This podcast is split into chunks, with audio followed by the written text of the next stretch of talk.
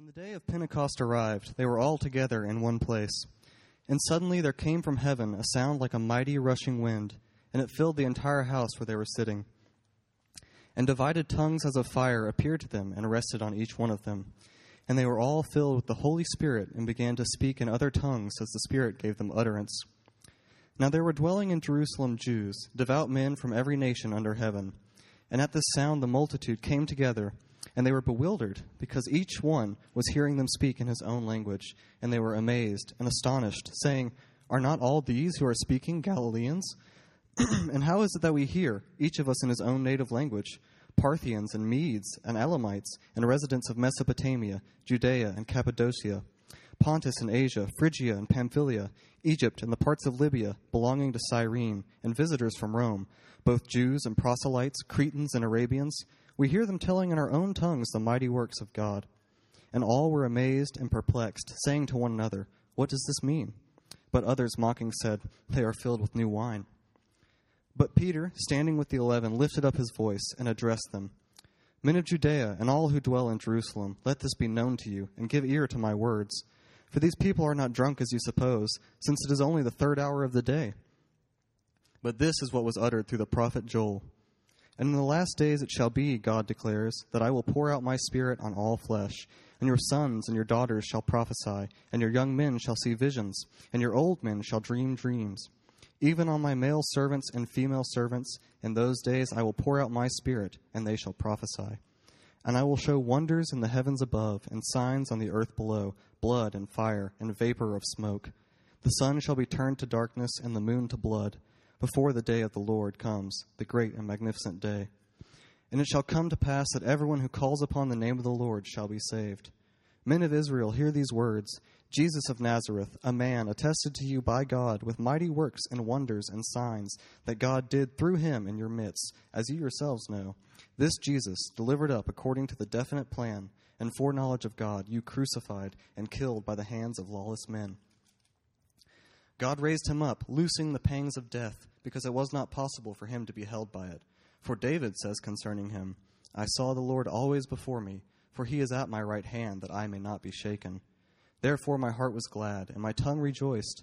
My flesh also will dwell in hope, for you will not abandon my soul to Hades, or let your Holy One see corruption. You have made known to me the paths of life. You will make me full of gladness with your presence. Brothers, I may say to you with confidence about the patriarch David that he both died and was buried, and his tomb is with us to this day. Being therefore a prophet, and knowing that God had sworn with an oath to him that he would set one of his descendants on his throne, he foresaw and spoke about the resurrection of the Christ, that he was not abandoned to Hades, nor did his flesh see corruption.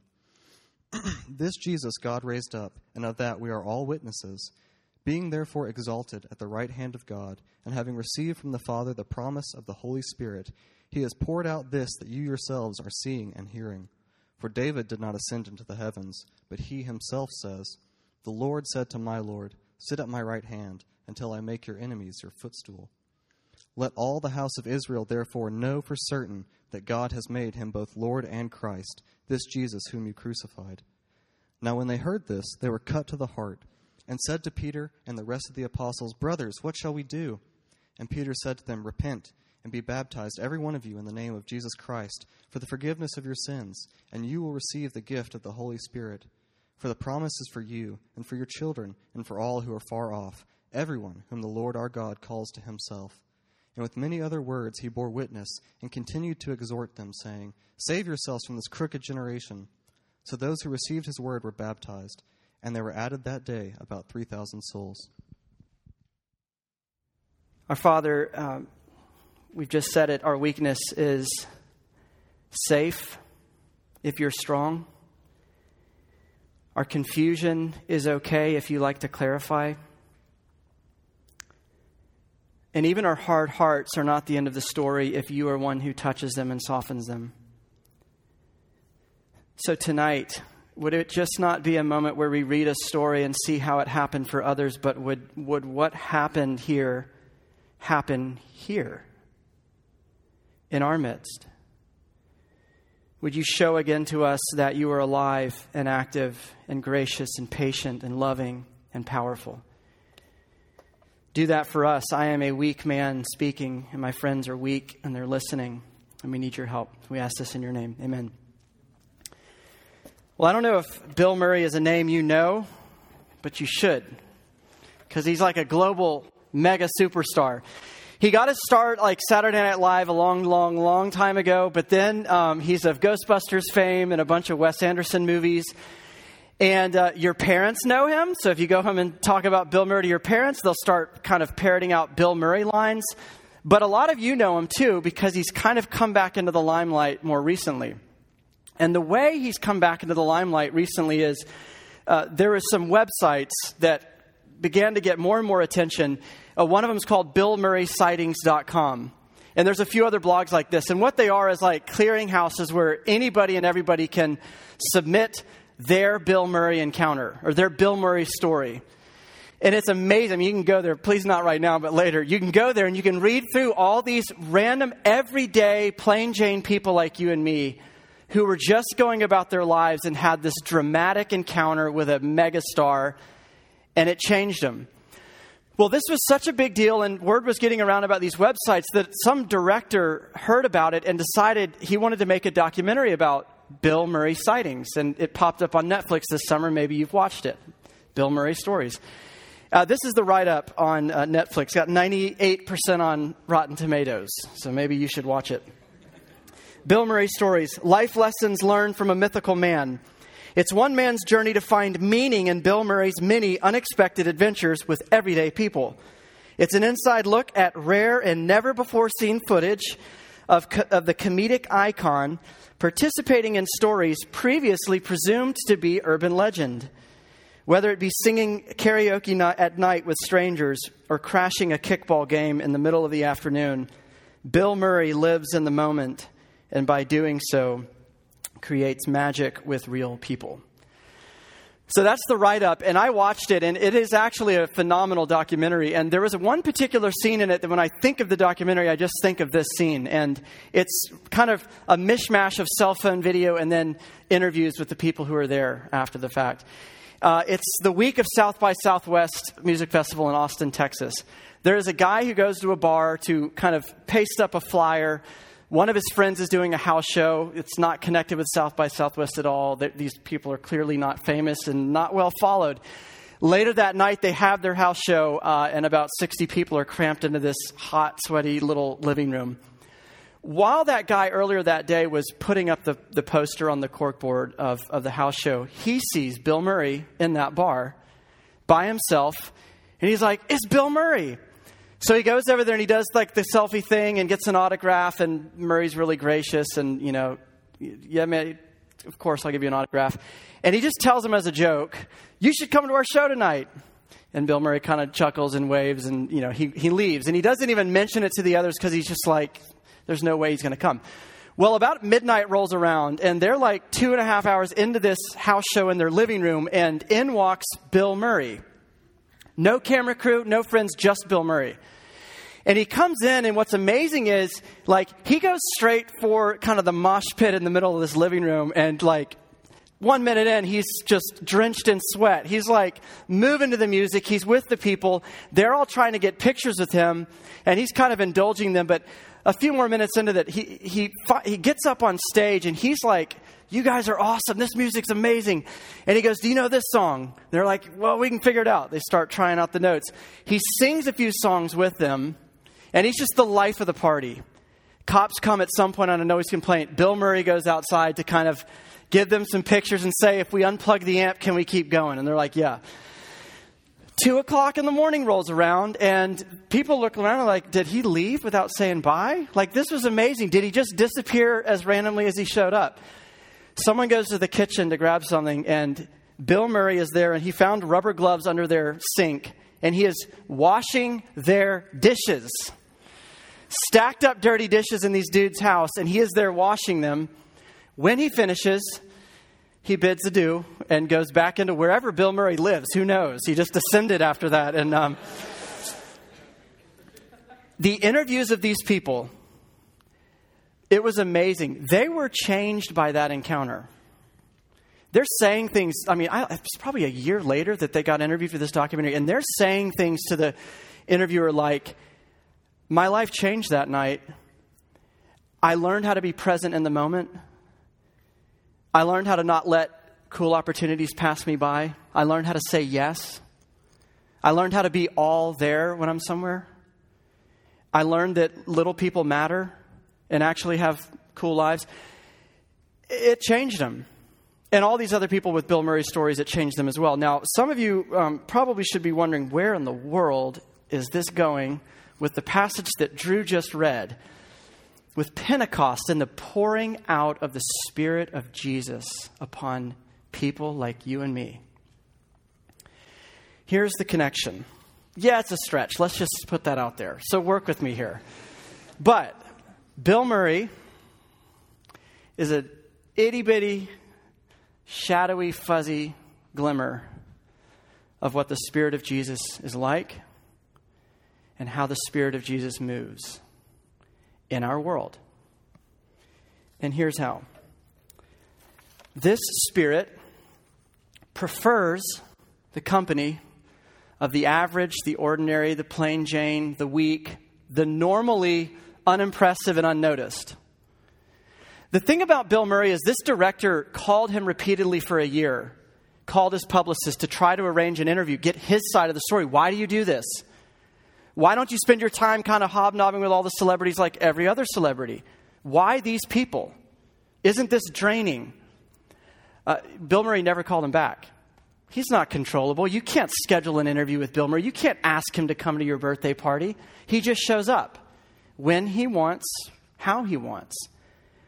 And he and this is a, the thing that's so impacting. I could show up at a house party at 11 p.m. and they're calling the cops. Who's this weird guy that can't dance here? But Bill Murray is this mega superstar. He's just this glowing celebrity. And when he and the question, the reason there's blogs about him and documentaries is why do you prefer to be with these kind of people? What was so impressive about that guy hanging up the poster? That kind of seems a little bit lame, like I don't want to be in that room that night. A tiny little house party when there's South by Southwest happening, and I can hear like billboard people.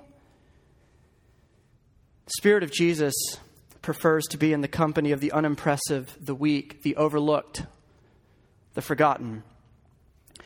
He fills any room he's in with the fullness of his presence, and it's a transforming presence. I'm relying on you a little bit to remember what Drew read and to look down as I'm talking to see the connections. But when the Spirit of Jesus comes into a room, inhabits a room, invades a room, it is full of his presence. And he deepens the life and the joy and the clarity of that room. It illumines things. People are changed by it. And again, you see the tiniest of, of the Bill Murray analogy. Not, I, I just learned how to be more present because of the spirit of the resurrected Jesus. More like I see truth for the first time ever. I know myself. I understand what God is like. Dots are connecting when He is present. He fills a room with His presence. He's humble. He's humble. You already get a glimmer of that because of the kind of people He has a reputation for preferring to be around. But He's also humble in the sense that when He comes, He comes to serve. The last thing, I mean, it's already a stretch to think Bill Murray's going to come into my house and, and join in in the party and congratulate me on being an awesome guitarist and say this party's awesome.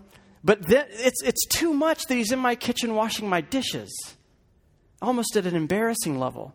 Someone so high would stoop so low into my life, the real stuff of my life.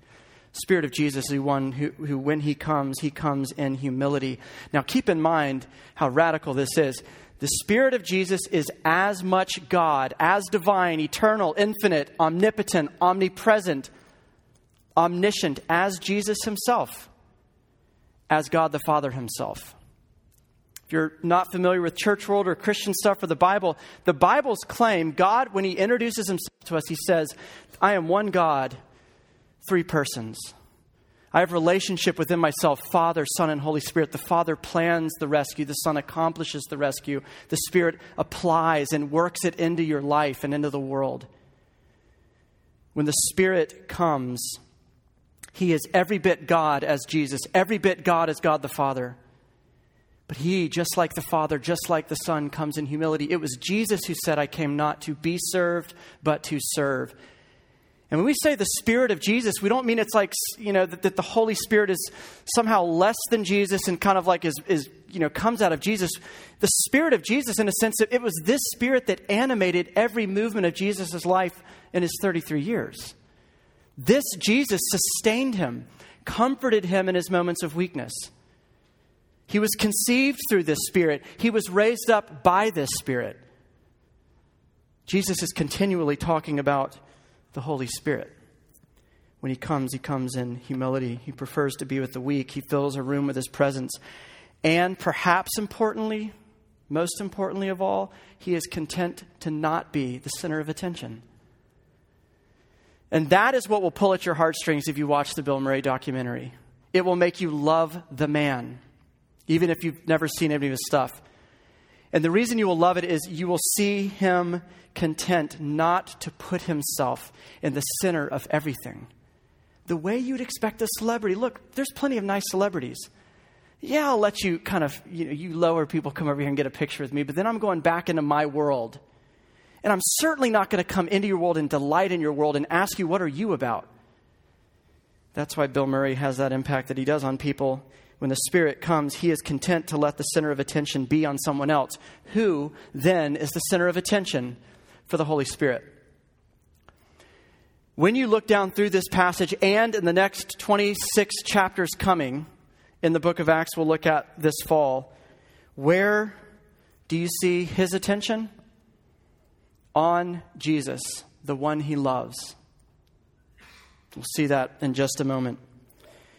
Really quickly, where we begin to depart from that metaphor, this is not South by Southwest when this happens. This is Jerusalem in an upper room, in a tiny little room in Jerusalem, on a day called Pentecost. There's some people here who, with me, got to go to Israel this summer on a trip with passages, and we were in Jerusalem on Pentecost. This year, they still celebrate. It's a national holiday. Nobody goes to work that day. Pentecost uh, for Jews today is still celebrated. It was celebrated here, and it brought everybody back to the temple from the furthest reaches Rome, Egypt, Libya, Syria, Turkey, Asia. They all came back to, to square one on Pentecost to celebrate the first fruits of the harvest. That's what the holiday was about. That first tomato on the vine, that first crop. And it wasn't just a celebratory feast that God has provided for us again. It was, it was a, um, a kind of a festival of, of dependence. And Lord, provide the rest of the crop too these first fruits of this harvest, but bring the rest of the harvest too. It is no accident, it is no coincidence that the day that Jesus pours out his Spirit on his church is the day of Pentecost, celebrating the first fruits of a harvest that will go on until the day Jesus comes back and is still going on tonight. Celebrating the first fruits that are being picked, that are ripe for harvest, and looking to this God to bring in the rest of the harvest.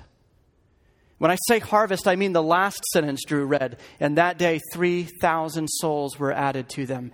That's the harvest that Pentecost is about now. God gathering weaklings, the unnoticed, the unimpressive, the spiritually bankrupt, the, the, the sickened by sin, the co conspirators in rebelling against Him, Him gathering those people up as His harvest. This particular room, though, the very first few verses out of Acts 2, these men remember what they're like from what we said last week. I'm not going to repeat it all, but they're weak, they're scared, they're confused. They still don't understand what all's going on. Maybe more questions than answers in their mind at this point. And Jesus tells them to go to Jerusalem and wait, and so they do. And when the Spirit comes, He starts helping them and He starts serving them. And what they say uh, as they begin to kind of speak and serve others is that this Spirit, when He comes, and He's come now, He has come past tense now. When the Spirit comes, He comes, and it's like the storm the other day in Athens everything gets wet. There is no discrimination. He falls, this Spirit falls in fullness and in power on men and women on the free and the status in society, and the slaves and the nobodies and the oppressed in society, on the old and wise and mature, and the young and immature, that you would not expect the Spirit of Jesus to be giving attention to. He falls in power across the board without discrimination. And he serves. And he's content to let the attention lie on another. I said we'd come back to that. What do I mean by that? If you go through the book of Acts and you do a case study of every single person empowered by the Holy Spirit, and you say, What are they talking about? You know what the answer is every time? Jesus Christ. His 33 years of serving and loving and obeying and talking, his death on the cross for sinners, and his resurrection being vindicated and proven innocent and being proven to be everything he said he was God, King, sovereign, the authority over our lives. That's what they all talk about. So, how does the Spirit serving these other people in this moment? The first thing is he is undoing one of the biggest obstacles that sin does, which is drive us apart from one another. What's happening here is not, I, have been hearing all these stories lately about um, Google is saying they're right on the cusp of having earbuds that, you know, someone can speak to you in Mandarin and in real time it's coming back to you in English you know, connecting with the server, translating and coming back. They're trying to work kinks out. Is that all that's going on here when it says the Spirit gave them utterances and they were speaking in tongues? Was this some weird charismatic thing where it's what he's talking about when they're speaking in tongues is Peter doesn't speak Arabic.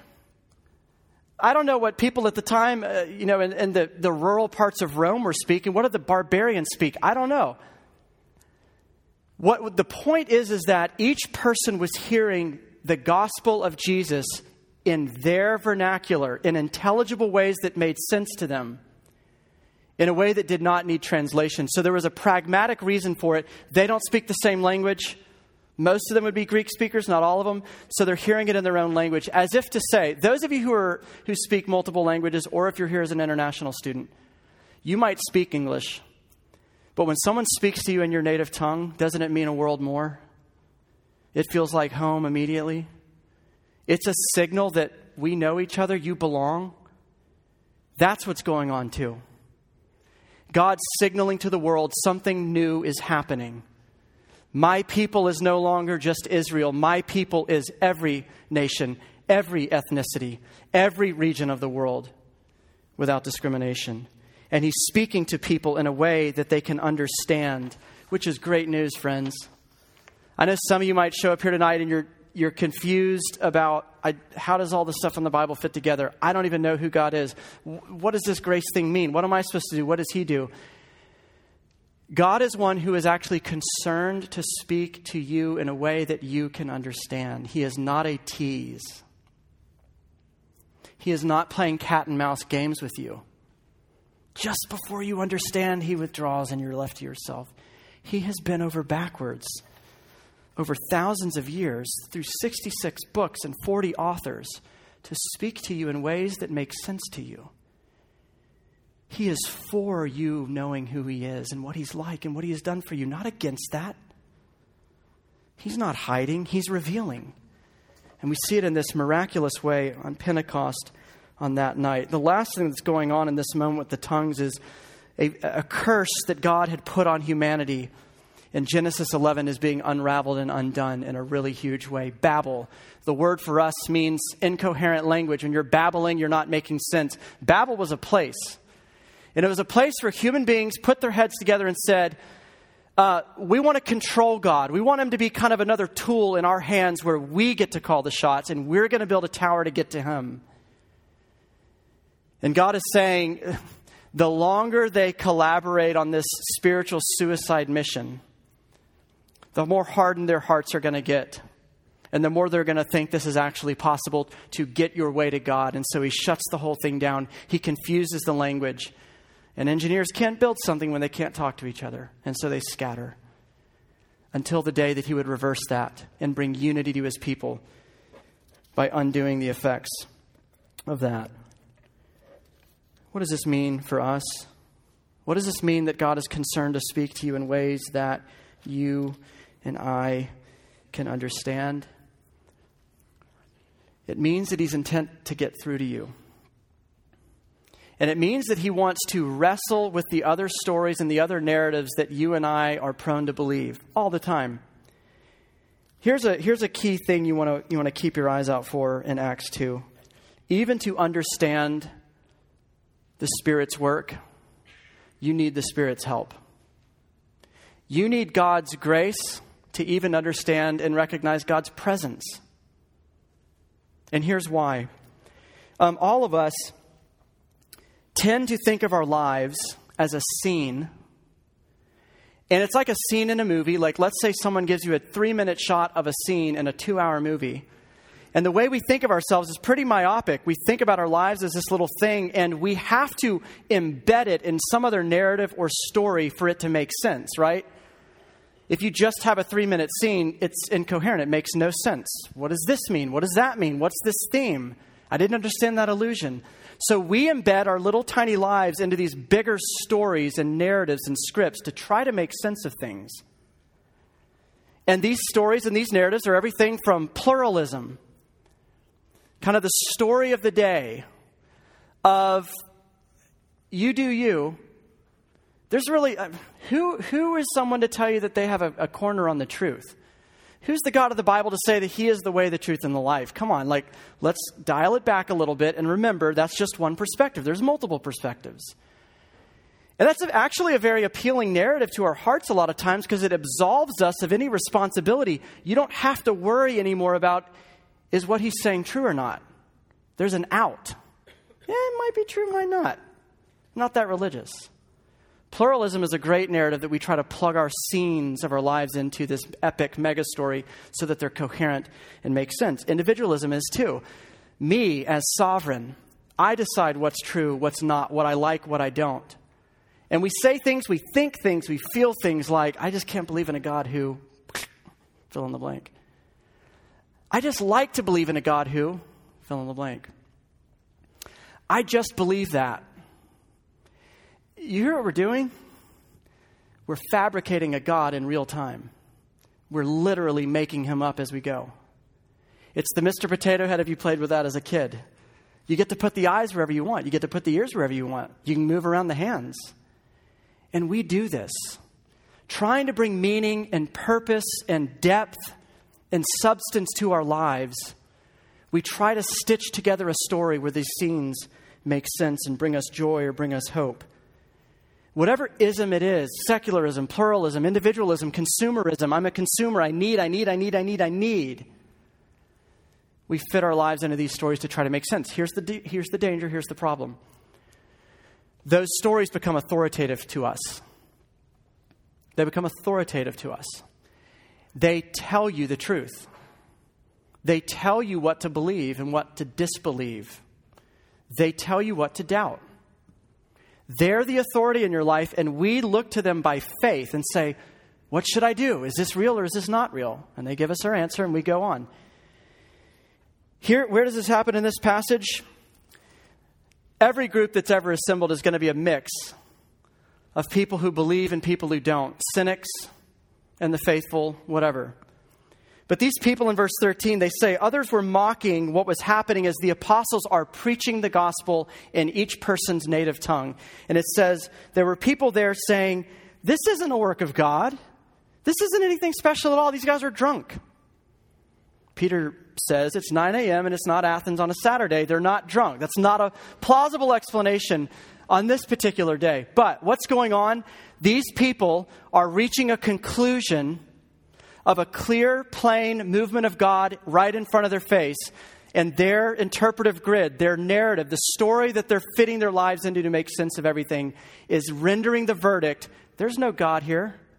There's no power here. This is just religious stuff. These guys are drunk. And we say that too.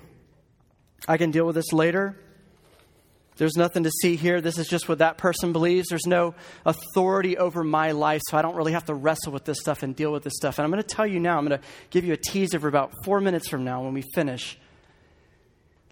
If you have an out, if you see an exit door when the living God Himself is directing, He's talking to you, directing His attention right at you and saying, This is who I am, and this is who you are, and this is why you need me, and you have an out, you will never hear Him. You will never be able to discern God's clear as day work right in front of your nose. You will always misinterpret it, always chalk it up to something else, always so easily dismiss it. Has that ever like shocked you? It shocks me how easily dismissible Jesus seems in our day and age. Do you know why?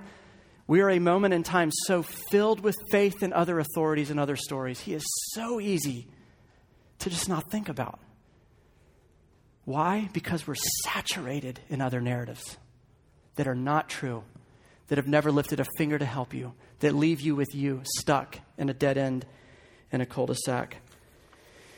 This is why God is so intent, not just to tell you the truth, He is intent to deconstruct worldviews, stories, narratives that are keeping you from Him and keeping you from seeing what's happening in front of you. Do you know what's happening tonight? I don't know in a big picture way what the Spirit of Jesus is doing. I know one thing, and you do too. He is talking to you right now through His Word. How are you interpreting right this moment? Man, this is boring. I don't get half the stuff he's talking about. Ugh. Netflix, 30 minutes, I'm there. Cookout, 10 minutes, I'm there, whatever. How are you interpreting this moment right now? Do you see God clearly on the move coming to you and saying, We've got to talk, we've got to do business together? I want you to look with me at this thing and for us to deal with it. Or is this just, uh, i am going to check this place out? We got more than we bargained for when the Bible is opened. We usually have two responses, and I'm just going to say them perpetual perplexity. Some of you are just confused. Like, I mean, till 24, I was so scared to say in my Bible studies, in my small groups, I don't know what's going on here. I don't. And it was my little secret. Did you see how many times Luke goes out of his way? They were perplexed, amazed, bewildered, astonished. What does this mean? What does this mean? What should we do? Perplexity, perpetually. Unless the Spirit of God comes to you and you say, I don't just need you to save me, I need you to open my eyes that I might even see you, my ears that I can even hear you. Or dismissive denial, a hostility there is no truth to this, and I'm certain about it. All those isms we talked about earlier. Well, here's where we end. Did you know there's a third way? We are not just left with the options as God kind of comes to you and, and speaks to you in ways that you can understand and talks about Jesus. That's the center of the attention, what he has done, past tense, not what he wants you to do, but what he has done. He talks to you about this. And you say, well, what are we to do with this. There's a third way. We're not just left with perpetual perplexity or dismissive denial.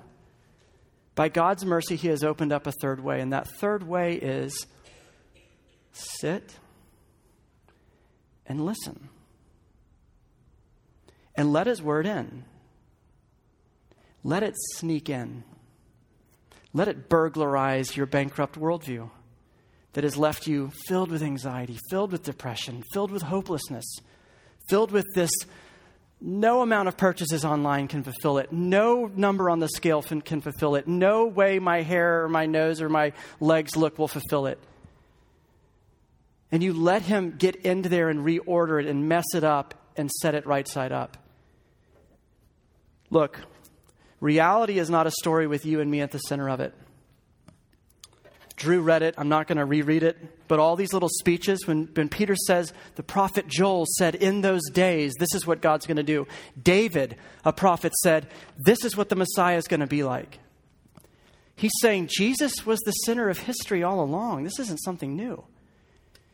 He's always been the center. This is an ancient story and modern too.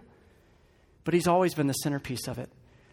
And he is kind of the interpretive key. If you want to know what history is about, you have to know what Jesus is about. If you want to know what you are about, the scene of your life, you want to know what story will make sense of you finally? This. And only this. That's the Bible's claim. You can take that, you can let it in as truth, you can reject it, you can deny it, you can remain skeptical of it. But that's what it's saying is come to me and I'll make sense of you. Come to me and I'll make sense of the world. Come to me and I'll make sense of God. We need a story far bigger than ourselves and a person far bigger than ourselves to make sense of ourselves. What should you do in response to this? What should you do when. Uh, don't miss the significant, the geographic significance. This is happening in Jerusalem.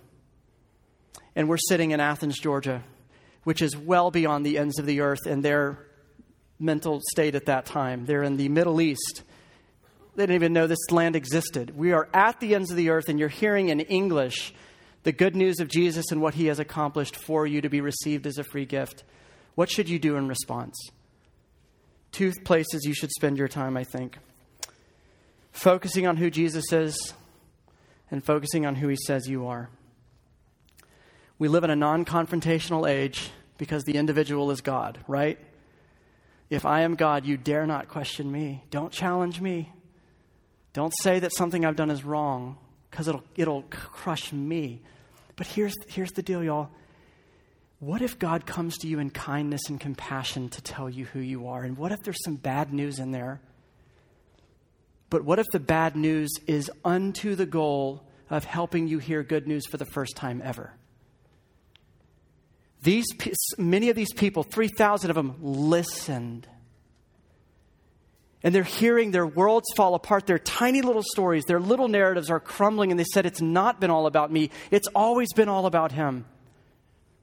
And they're just as Peter's talking, the wheels are churning, the Spirit is working in their minds, and they're reevaluating everything.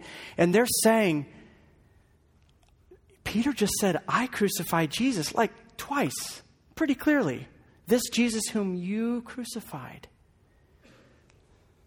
whom you were a co conspirator of ignoring, dismissing, rejecting, saying there's nothing special about him, misinterpreting, mishandling. Before you can hear good news, you must own the bad news that what Peter says about me is true. I have been a co conspirator in what is worst about the world, and I have spent my life running from God, rejecting Him. I'm not a good person. I'm a dark person who needs someone to save me from myself. That's what they meant when they said they were cut to the heart. The word got in and it cut past the rocky, hard hearted, self righteous, always making excuses. It's not that bad, Lord. I'm still a good person. It cut. And they said, What must we do to be saved? What a great question. You know the Spirit's at work in your life if you're asking God questions and not making declarations to Him. It's not that bad. I didn't go that far. If you're coming to Him with questions and humility, oh, the Spirit's at work in you. And you say, Lord, what must I do? to know you, to hear you, to see you, to be made new, to be made friends with you. Oh, buckle up. Because God has brought grace to your doorstep. If you're still wrestling with God, arguing with Him, ignoring Him, declaring things at Him, I just can't believe in you if you need mercy. I don't know if you need it more than the rest of us. You are in a very desperate, dangerous place. Your heart is still not been penetrated and cut.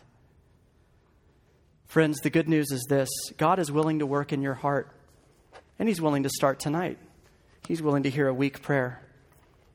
He's willing to move. He's willing to clarify who He is. He's willing to embed your tiny little life into His life, your itty bitty little story into His big story. He's willing to redeem you, He's willing to forgive you, He's willing to make you His son or daughter. The question is will you ask for His help? to respond to what I've been talking about. Let's pray. Lord Jesus, we believe that you have. Uh, you spent, sent your spirit out, and then these, these men would go and, and women would go across the ancient world in those first few hundred years and all the way up till today. And the story they were telling is the exact same that we heard tonight that Jesus Christ, who knew not sin, has become sin for us, that we might become the righteousness of God. I pray for clarity, for piercing clarity, Holy Spirit. And you are not relying on me talking. You can do this tonight when they're asleep. You can do this tomorrow, next week, next month, out of the blue. But we pray for your invasion. We pray for your power, that you would pierce through to us, cut, that you might humble us, that we might look to you with desperate, needy, hungry eyes and say, Lord, come. We need mercy. We need help. Save us. Do that work, we pray, in Christ's name, and for his sake, because you love him and you love to see him work. Amen.